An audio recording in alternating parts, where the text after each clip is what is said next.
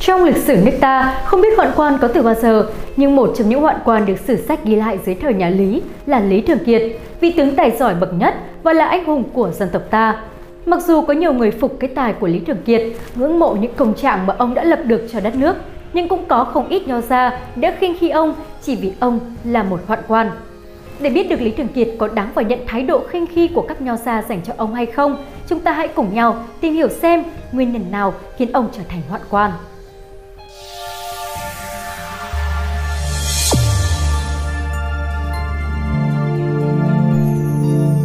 Thân thế Lý Thường Kiệt Lý Thường Kiệt tên thật là Ngô Tuấn, sinh năm 1019 vào thời vua Lý Thái Tổ và mất năm 1105 dưới thời vua Lý Nhân Tông. Khi còn trẻ, ông rất đẹp trai và được phong đệ nhất Mỹ Nam tử thời bấy giờ. Ông có tên tự là Thường Kiệt, sau được vua ban quốc tính đổi sang họ Lý nên có tên là Lý Thường Kiệt.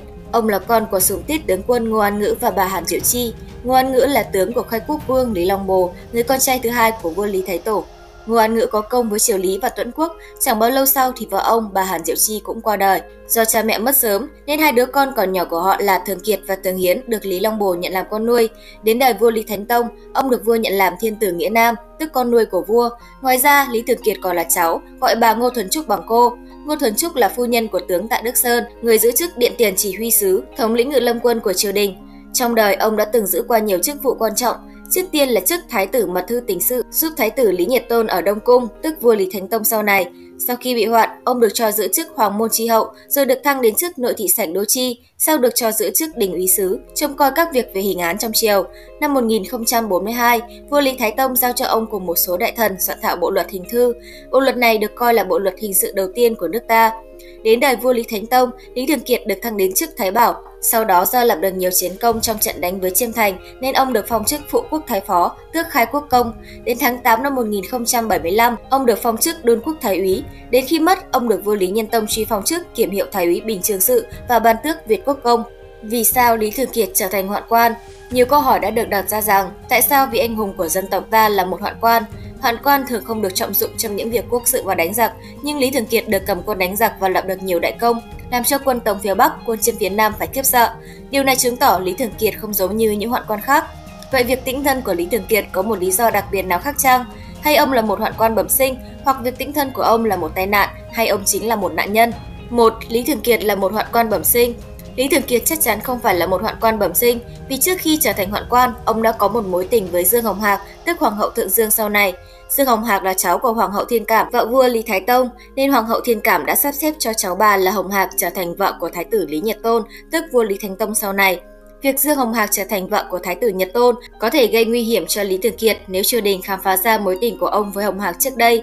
Vì vậy, cha nuôi của ông là Lý Long Bồ đã sắp xếp cho Lý Thường Kiệt đính hôn với Tạ Thuần Khanh là con gái của quan điện súy Tạ Đức Sơn và bà Ngô Thuần Trúc.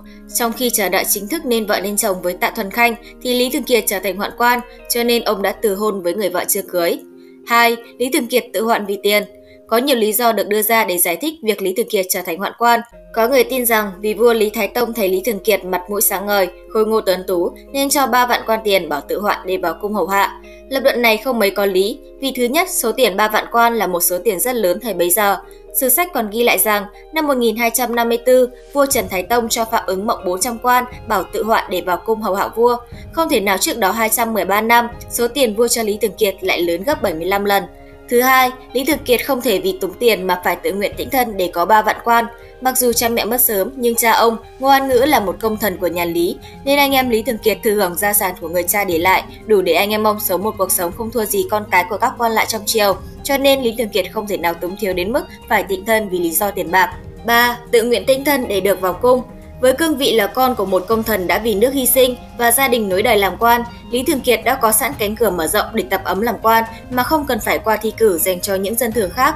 Hơn nữa, ông còn là người tài trí thông minh, văn võ song toàn thì việc vào cung không phải là chuyện khó. Chỉ cần tham dự một kỳ thi ứng thí võ công do triều đình mở ra, ông có thể đậu và trở thành một võ quan một cách dễ dàng. 4. Lý Thường Kiệt bị vu phạt có một thuyết nữa cho rằng Vua Lý Thái Tông đánh Chiêm Thành, bắt được Nùng Chí Cao lại tha về, Lý Thường Kiệt can ngăn, vua cho là thất lễ, bắt phải tịnh thân, sau đó triệu cho vào hầu cận. Thứ nhất, Nùng Chí Cao cai quản các khê động ở phía bắc giáp với Tống, trong khi Chiêm Thành ở phía nam, nên vua Lý Thái Tông đánh Chiêm Thành không thể bắt được Nùng Chí Cao. Thứ hai, nếu cho rằng vua Lý Thái Tông vì lòng nhân từ mà tha cho một người nổi lên làm giặc như Nùng Chí Cao, thì không lý nào vua lại trở nên hung ác đến độ đem thiến một người thân cận chỉ vì người đó can ngăn chuyện này. 5. Lý Thường Kiệt bị hại Có thuyết cho rằng Lý Thường Kiệt bị hại bằng cách cho đánh thuốc mê, rồi hoạn ông trong đợt tuyển hoạn quan dưới thời vua Lý Thái Tông và trong thời gian dài, Lý Thường Kiệt không biết ai đứng đằng sau chuyện này. Lập luận này có lý hơn khi nhìn lại những chuyện thông cung bí sử trong cung đình lúc bấy giờ. Nếu không biết chuyện tình cảm trước đây của Lý Thường Kiệt với Dương Hồng Hạc, cũng như chuyện lộng quyền của gia đình họ Dương đối với triều Lý dẫn đến việc họ Dương làm gian tế cho Tống như thế nào, có thể chúng ta nghĩ rằng Lý Thường Kiệt trở thành hoạn quan là do những nguyên nhân kể trên. Để hiểu thêm chuyện cung đình lúc bấy giờ, xin nhắc vài sự việc để chúng ta có thêm dữ kiện liên quan đến câu chuyện của Lý Thường Kiệt. Dương Hồng Hạc là hoàng hậu, vợ vua Lý Thánh Tông, sau này trở thành thái hậu Thượng Dương. Thái hậu Thượng Dương là người mà chính sử ghi rằng đã bị Hoàng Thái hậu Linh Nhân, tức bà ỷ Lan chôn sống với 72 công nữ sau khi vua Lý Thánh Tông mang hà. Mặc dù chính sử ghi nguyên nhân của câu chuyện này không rõ ràng lắm, nhưng các nguồn tư liệu khác có nói việc chôn sống này là do Thái hậu Thượng Dương cùng với 72 cung nữ là tay chân của bà và những người thân thuộc họ Dương đã làm gian tế cho Tống, được nhà Tống sắp xếp cướp ngôi khi vua Lý Thánh Tông mất. Dương Hồng Hạc là cháu gọi Hoàng hậu Thiên Cảm, và vua Lý Thái Tông bằng cô. Khi Hoàng hậu Thiên Cảm được vua Lý Thái Tông sủng ái, cha của bà được phong làm tể tướng. Từ đó thế lực họ Dương được hình thành như Dương Đạo Gia, Dương Đức Uy, Dương Đức Thao, Dương Đức Huy, ba thế hệ lần lượt nắm giữ các chức vụ quan trọng trong triều. Để tạo thêm thế lực cho họ Dương, Hoàng hậu Thiên Cảm đã đem đứa cháu gọi bằng cô ruột là Dương Hồng Hạc gả cho con chồng là Thái tử Lý Nhật Tôn, để khi Nhật Tôn lên làm vua thì Hồng Hạc trở thành hoàng hậu. Trước khi lấy Hồng Hạc, Thái tử Nhật Tôn đã được cảnh giác về việc họ Dương lộng quyền có thể dẫn đến việc cướp ngôi vua như Vương Mãng cướp ngôi nhà Hán. Vì vậy, Nhật Tôn không muốn gần gũi với Hồng Hạc vì lo sợ nếu có con sẽ trúng kế họ Dương. Mặc dù làm vợ thái tử, nhưng Dương Hồng Hạc chẳng hề được chồng đói hoài tới, nên Hồng Hạc nhớ tới người tình cũ Lý Thường Kiệt, người đang giữ chức thái tử mật thư tình sự, giúp thái tử Nhật Tôn ở Đông Cung. Mặc dù giữa Thường Kiệt với Nhật Tôn, bên ngoài là quan hệ chúa tôi, nhưng bên trong hai người rất gần gũi và thân với nhau vì hai người đều là con nuôi của Lý Long Bồ, cùng chơi đùa với nhau từ nhỏ. Vì vậy Dương Hồng Hạc đã nhờ Thường Kiệt giúp mình nói với Nhật Tôn để được ban hồng ân. Có lẽ vì lo cho hậu vận nhà Lý, nên Thường Kiệt đã không nhận lời giúp đỡ Hồng Hạc. Phải chăng vì lý do đó mà ông đã bị Hồng Hạc và Hoàng hậu Thiên Cảm ra tay bức hại trong một đợt tĩnh thân tuyển hoạt quan vào cung? Hậu quả của việc này cũng giải thích phần nào lý do tại sao Lý Thường Kiệt đã đứng về phe của bà Ý Lan, chứ không phải là phe của Hoàng hậu Thượng Dương trong việc tranh giành quyền nhiếp chính sau khi vua Lý Thánh Tông mất. Riêng về cuộc đời của Dương Hồng Hạc, sau khi Thái tử Nhật Tôn lên ngôi, tức vua Lý Thánh Tông, Hoàng hậu Thiên Cảm lúc đó trở thành Thái hậu và đã ép vua Lý Thánh Tông phong Hồng Hạc làm Hoàng hậu, tức Hoàng hậu Thượng Dương. Nhưng từ khi được tiến cung đến khi trở thành Hoàng hậu cho tới lúc vua Lý Thánh Tông mất, Dương Hồng Hạc hay Hoàng hậu Thượng Dương sau này chưa một lần được vua ban ân sủng.